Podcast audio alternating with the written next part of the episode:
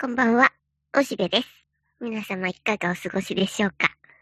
なんかね、お天気が妙に薄ら寒い感じの時もあるし、なんか気圧が低いなみたいな時もあるしね。それに、うん、僕はね、忙しくて忙しくて、なんか、青い一息って感じ。なんか、体力落ちてるところに、忙しいと割と大変です。まあ、なんとかやってるけどね。嫌なことはやってないんで、精神的にはとても元気だぞ。ブンブンブン。で、それに、ただね、世の中のこと、こう、ツイッターとか見てね、こういう、あの、政治とかさ、そういうの見てると、まあ、呆れた状況だし、世の中はいよいよ発狂してんな、みたいな感じでね、一体これどこまでこの変な、こう無理した世の中が続いていくんかな、みたいな感じで不思議でしょうがないけど、もうそれを置いとくことにして、まあ、僕は清門でもしょうがないのでね。でね、だから今日はね、小さなトピックをお話しいたしましょう。うんとね、今こそ本の話をしよう、をしようかなと思って。これは、マイケル・サンデルス先生の今こそ正義の話をしようになぞらえました。というのもね、えっと、サンデルさんがまた新しく本を出したよね。で、今回のその実力主義、まあ、えっと、実力も運のうちというので、実力主義は正義かっていう本を出して、ちょっと話題になってるみたい。僕はまだ東洋経済のこうツイッターに流れてくる記事とか、他のネット上の記事しか見てないけど、ああ、やっぱりサンデルこの話にいよいよ踏み込んだか、と思ったよ。だって、えっと、正義の話をしようの後に、なんか、えっと、それをお金で買いますか？みたいな、こう、結局は公共の正義みたいなことを考えるときに、いつも今の時代それを考えるときにはお金の問題が付随してくるよね。で、もうあの正義の話をしようの時からも、なんか災害の時に、それに乗じてお金儲けをするやつは正義とは言えないみたいな、そういう例をいっぱい出してきたし、なんか今、正義とかなんか、倫理の話をしても、いつも、それはお金で考えるとどういうことになりますかっていう議論を抜きにしては、こう、空虚な話になっちゃうからね。だからあの人いつもそこは視野に入れていたし、で、ついに、こう、この能力主義の本っていうのは、うん、僕こんな読まないでちょっとまだ言ってるけどね。まあ読まない理由を結局これ今日話すけどさ、えっと、これは前から僕が感じてたことなんだよね。能力主義っていうか、簡単に言えば大卒と大卒以外の人たちの間には見えない壁があると思うね。そりゃね。で、日本ってちょうど50%なんだよね、大学進学率が。で、それは半々なんだけど、うーん、それぞれ綺麗に住み分けていたりするので、なかなか、うーん、それぞれの共同体の、それ以外のえー、向こう側と話をすることは少ない。いや、もちろんね、お店とかでね、あの、注文したりとか、えー、必要な、こう、お仕事で関わり合うことはやるよ。だけど、腹を割って何か話すとか、本当に、えー、関わっていくときには、急にその透明の壁が結構あるもんなんだな。で、それが、うーん、特に問題なのは、その、大卒の方からの差別だっていうのをサンデルさんが言ってんだね。で、もちろんサンデルさんなんてハーバードの教授だからね、ズブズブのそっち側なわけで、それは日頃から感じていたのかもしれない。で、これはね、僕も感じるんだね。あの、えっ、ー、と、僕はものすごい、こう、学歴は長いんだよ。高学歴じゃなくて超学歴って言ってるけど、えっと、長いこと、長いこと大学院に行っていたものだから、まあ学費が安かった時代の、こう、ほんの一時期のあだ花であるが。で、そんなんで、まあでも結局それで、えー、社会の廃残者になってしもうてて、えー、なんか、こうやって貧乏人やってるわけだけど、で、それ、だから、なんか、学歴はあっても成功してないので、ちょっと中ぶらりんなところにいるんだね。で、そういう時もすごく感じるよね。その壁みたいなものをね。それに、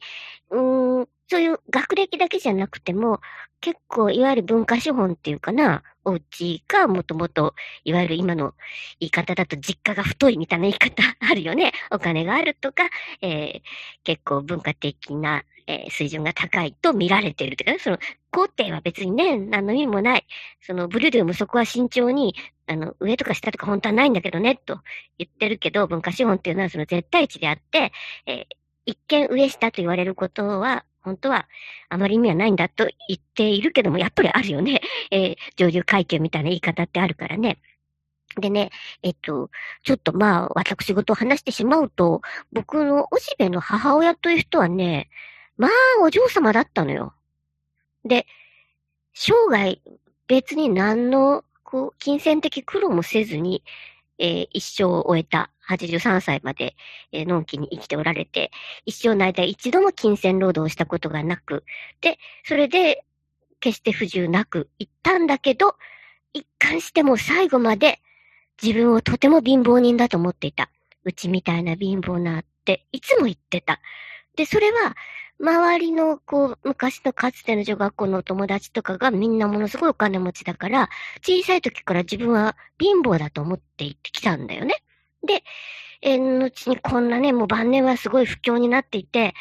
こう、世の中はどんどんこう、なんか、物価が、まあ高いというか相対的に高く感じるような時代に入ってきて、みんな方法大変だと生きているのに、うーん、そんな楽ちんに生きてきた、こう、そ、こう、そんな人生なのに、やっぱり貧乏だったと思って死んでいったんだよね。それは、なんか、しょうがない。まあみんなもう掘ってたよ。あの、あの家族は、それはやれやれと思っていたけども、別にそう思ってることは、あの、あの、好きなように そう思ってればいいので掘ってた。別に、こっちから教育する必要はないのでね。だから、えー、こう、素の差別意識みたいなすごくあったし。で、自分は、あの、結構、貧乏だと思って、裕福のまま死んでいった人なんだよね。で、そんなんで、こう、そのデコボコ感みたいなのがいろいろあるなと。で、その本人がお幸せなように、そして周りにそれほど害がなければ、えー、好きなように生きていきゃいいと思うよ。僕はね。だけど、やっぱりそれは、今こうやってインターネットとかでそれなりにこう、みんな同じこう、サイトにいたりするわけじゃない？で、そんな中で、割とあからさまになってきてる部分もあるんだな。で、えー、いろんなこう世の中でジェンダーの話とか、あるいはレイシズムっていうのは、徐々に徐々に少しずつは問題がちゃんと明らかになってきて、えー、こういうことは、やっぱり不平等だったっていうことがテーブルに乗って、良くなっているんだよね。まあ、あの、ちょっと上げ足取りみたいなとこも起きてはいるが、時々行き過ぎたりもするけれども、やっぱりそのことが感化されていた時よりはずっと議論しやすくなったし、そういう意味では良くなってると思うんだけど、やっぱりこの、こう、実力主義というか、学歴とか、そういう問題っていうのは最後まで難しい問題をはらむと思う。だって本当に実力主義なとこがあるから。えー、受験っていうのは平等だというふうに思われていて、で、勉強しなかったから悪いんだっていうふうにして、自己責任であるということが言われやすい。でも本当にそうだろうか、とかね。えー、あるいは、まあ、もう本当に構造的に学業にたどり着けないような人が、もちろん世界中はいっぱいいるし、日本の中でもそういう人が、えー、そういう状況があるから、それは政治で何とかしなきゃいけないっていうのはもちろんなんだけど、うーん、そうじゃなくて、ちょっといろいろこう問題をある時期に起きたことによって、うまく勉強にアクセスできなかったり、周りのこう影響によってそれが、えー、難しかった場合に、それは自己責任されてしまって、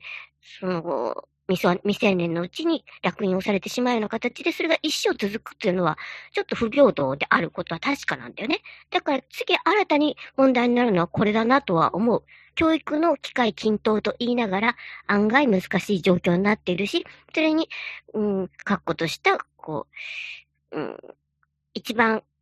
こう、難しい問題にいよいよ切り込んできたなと思うな。結局男女の問題とか、あの肌の色の問題とか、それから、うん、なんとなく世界中で隣の国はみんな嫌いなんだよ。あの別にアジアに限ったことじゃない。ヨーロッパだってそうだし、みんなそうなんだけど、それはでも、どっか、こう、本音と建前を切り分けることによって、なんとか、あの、傷つけ合う、肉体的に傷つけ合ったり戦争したりしないようにしようと、せいぜい口喧嘩にしておこうみたいな、そういうふうにして、だんだんこう、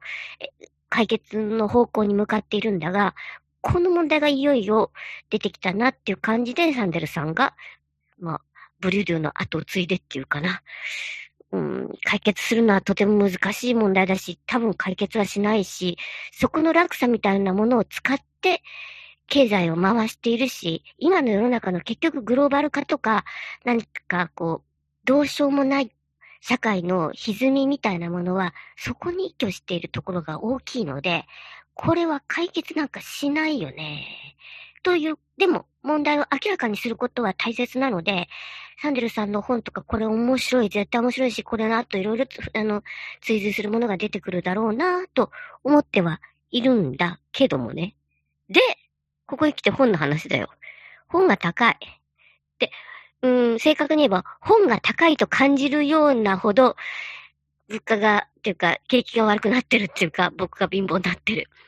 うん、今日も本屋さん行って、あの、書評が、に扱われた本をバーッと並べてるコーナーとかあるよね。割と大きな本屋さんって。で、え新聞のここに、えー、書評が出ましたみたいなのがずらっと並んでて、で、ちょっとその書評を見て、あ、面白そうだなと思ってパッと目を落とすとそこに積んであって、で、実際の本も手に取るっていうので、僕そのコーナー好きなんだね。で、それで、まあ見てて、で、やっぱこれは読んでみたいなって思うものもあるんだけど、やっぱ高くて、で、こう、脳裏には、もうちょっと待てばブックオフで出るかも、とかね。アマゾンの中古のやつで出るかも、と思っちゃうと、まあ新聞で買うほどじゃないか、と。だから僕はもう今ね、新本でさっと買うのはね、ほんと少ない。大好きな漫画を2、3種類とか、それぐらいだな。あの、必ずむさぼり読むと分かってるものしか買えない感じ。でさ、僕はね、ま、あの、本は、人生の中でかなり買ってる方だと思う。家の中まあ、どっさり本があって、売るほどあるので、えー、老後は本を売って暮らすことにしてるけどさ、だからそれは自由に整理しなきゃいけないんだけど、そのぐらい売るほどあるほどうちに本はあるんだ。で、そのぐらいスパスパ買ってた方だと思うんだよね。でもそれがここに来て、こう、手に取っては手に、こう、置いてしまうんだね、店にね。今買うのはやめてこう、みたいな。本が高い。それだけ不況になってる。で、でもね、僕は本はとても高い価値をこれから持っていくと思うんだ。みんなさ、あの、デンゼル・ワシントンのあの黒人の俳優さんがやってるザ・ウォーカーっていう映画を見たことあるかなあれは時々まあね、深夜で映画にやってたりとか、あの、まあもう定番映画なので、あれはもう世の中がすさんですさんでもうとんでもないことになって、そうしたら本がやっぱ消えるんだね。で、ももう当然識字率も落ちていくんだけど、そんな中で本っていうのがものすごい骨董的な価値を持つわけだ。で、えー、それで本をこう、持って旅をして、で、それでそれを宿題にしたりして暮らし、ずっと歩いていく。でも、たった一冊抱え持ってるのが、まあ、それが一番大切な本だね。まあ、これはもうネタバレで、これはもう向こうの映画なんで、それが聖書なんだけどさ。でも、そこに、それ以外にも、この、えー、本っていうのがとても重要な価値を持つんだっていう未来の SF になってんだよね。で、それはね、僕はそうなると思うんだよね。みるみるそうなっていってると思うし。だから価値ある本というものを、えー、自分で選び、そしてそれを大切に、えー、しておいて、それを、えー、ゆっくりと世の中に、こう、また、通貨として回していくっていうかな、価値あるものとして循環していくはずだと思って、えこうやって本に埋もれて生活してるとこなんだけどね。というわけで、え本がでも高くなって、だから、こんだけ語ってるのに、サンデルさんの本まだ買ってないっていうのは本当にね、うん、じくじたるものがあるな。と思う。というとこかな。全然結論はないんだけど、